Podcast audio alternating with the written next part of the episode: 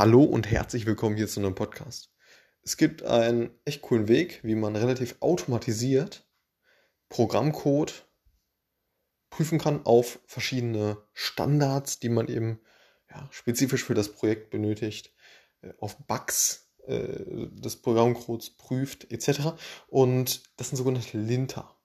Das ist schlicht und ergreifend Software, die eben diesen Programmcode durchgeht und auf ja, diese Themen halt eben prüft, die man, ja, und das Linter kann man eben sehr ja, flexibel einstellen, ne, so, so dass man eben sehr, sehr individuell für diese verschiedenen Projekte das, diese Lint halt anwendet. Ne. Und ein ja, Praxisbeispiel wäre dann beispielsweise, dass man sagt, okay, man, man hat jetzt ein Projekt, wo man kollaborativ im, Team zusammenarbeitet, das ganze Projekt vielleicht auf äh, GitHub gehostet hat. Und dann kann man, kann man, kann man sagen, okay, man, man baut ein Linter ein. Jedes Mal, wenn man jetzt ein ähm, ja, Programmcode geschrieben hat, das ganz gerne äh, hochladen würde, sprich ein Push, äh, ein Git-Push machen würde,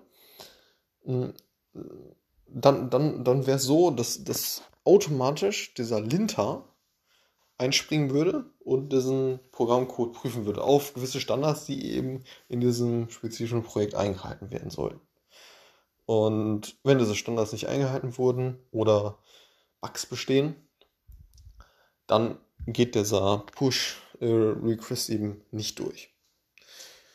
Und ja, das ist eben ganz, ganz cooler, ganz cooler Weg eben, ähm, ja, das ist, ja, das, das Ganze so ein wenig zu automatisieren letztendlich, damit man, ja, ausschließlich vernünftig geschriebenen Code dann auf GitHub äh, jetzt in dem Fall ähm, ja, landet und äh, dieser Code dann auch direkt äh, verwendet werden kann. So.